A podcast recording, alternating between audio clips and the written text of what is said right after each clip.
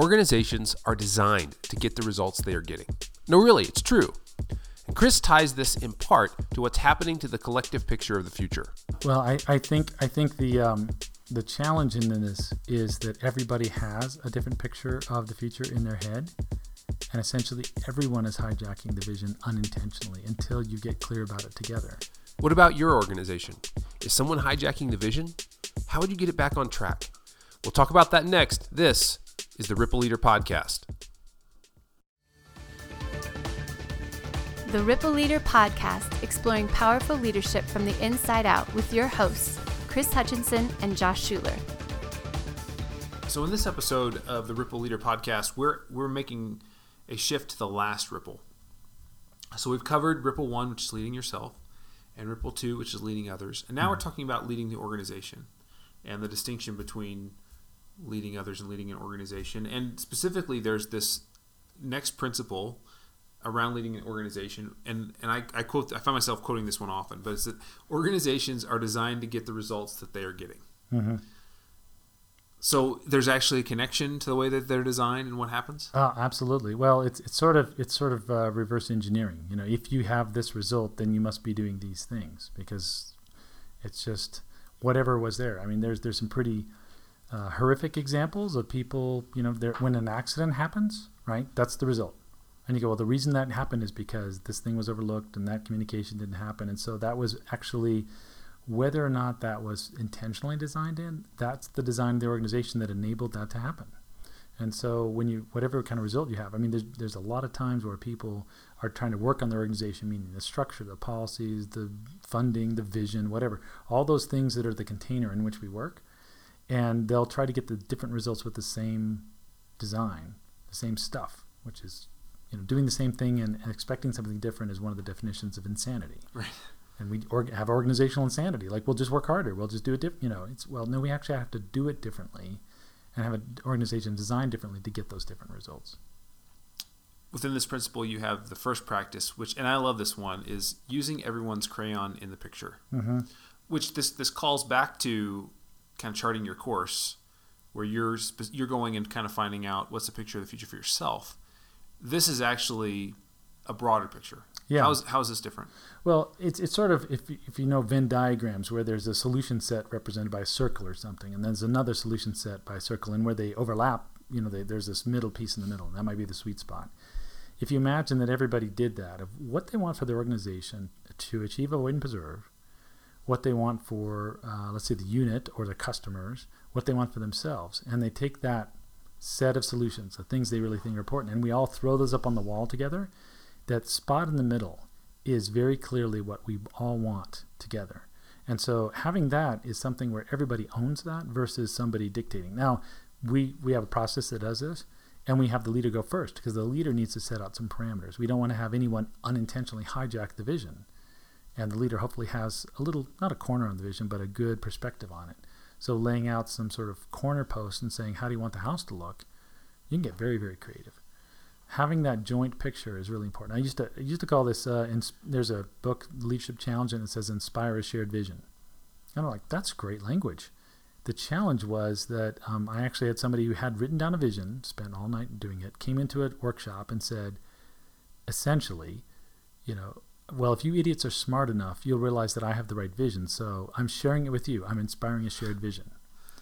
That's not the point. The point is that if we are, if the leader rough carves something with a chainsaw, and some other people come in and start working with files, and, and a person walks up at the last minute and says, "Oh, you know what? There's a rough spot right here with a little piece of sandpaper," and and polishes it off. Everybody will feel ownership of that, and that's what you want. You want shared ownership of our future, so that we have the best chance to go get it when I think about this practice, I think about as I've described it to leaders, one of the hesitations that comes up, and I think you spoke to a little bit, but I want to drill down a little bit further, is if I go for a shared vision, I'm not really sure what kind of result I'm going to get. Like how how do people augment that rough hewn vision that I send out there? Mm-hmm. I mean, is is there a danger that it get? You talked about it getting hijacked. Like, have you seen it get hijacked, or is it always refined better? What? Well, I, I think I think the um, the challenge in this is that everybody has a different picture of the future in their head.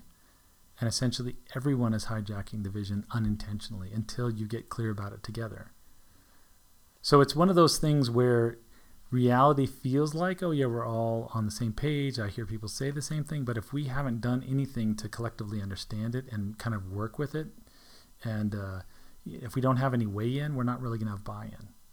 So, for instance, there was another uh, fellow I was working with at a workshop, and we sat down, and he had a very, very clear picture of what he wanted the vision to be for the organization, in terms of for the people and for him, and what the roles were going to look like. And it was very clear. And I asked him to pick just the key elements to go into this workshop where we were going to share it. And he was a little worried about it, but we put it all down. Uh, we kind of talked about those. The people filled in the picture. He weighed in. Everybody weighed in, uh, and he still reserved executive right to override However, we were on the right track, so we got in. When we were done, it wasn't the same. It was close. It wasn't the same. And I went back to him and I said, "Hey, Brian, um, it's not the same. I mean, it's just close. What? How is that for you?" And he goes, "Look, Chris, way better that people own an imperfect vision that they'll adjust as they go then a perfect vision. They'd have a perfect vision that I would own." And besides, I'm not that good anyway. It might not be perfect. You know, it's just the best thing I could think of. So if we own it together, we can adjust and get there. And that's the idea here is that you're actually dealing with everybody having a different vision already. Putting it down on a piece of paper or on a wall and trying to talk about it gives you the chance to then have people influence each other in understanding it. So if I'm a leader and I'm thinking, likely I've heard this idea of I need to carve out a vision and just deliver it to other people. Right. That's con- consistent. But I, I see this idea of using other people's crayons in the box. Mm-hmm how how do I know as if if I start to go down that path? How do I know I'm getting the right level of input? Mm-hmm. And how would I know if I wasn't getting enough? Well, one of the challenges to get people to outcome based thinking. I think that's going to be vital because I could come up and say, "Look, I just need this thing."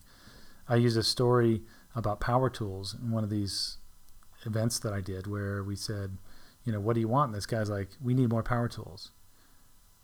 okay, so that was in his rule, in his little universe, more power tools were going to do something. But I didn't know what they were. So I was asking the question as a consultant okay, let's pretend you have more power tools. Where do you go from there?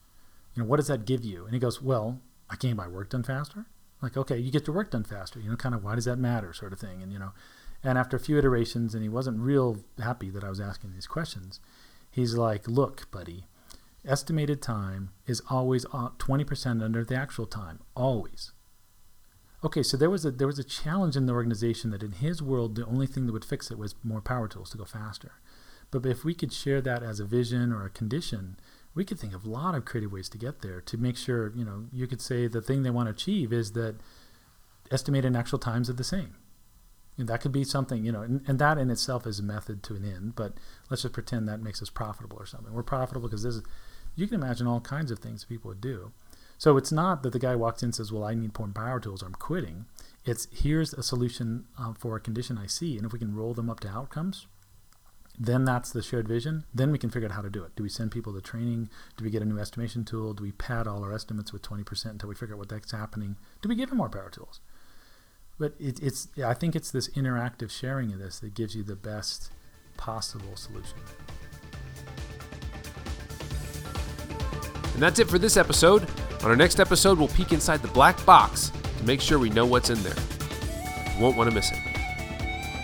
For more about Ripple and Ripple Leadership, visit us online at rippleleader.com. You can order your copy of Ripple and gain access to other valuable resources.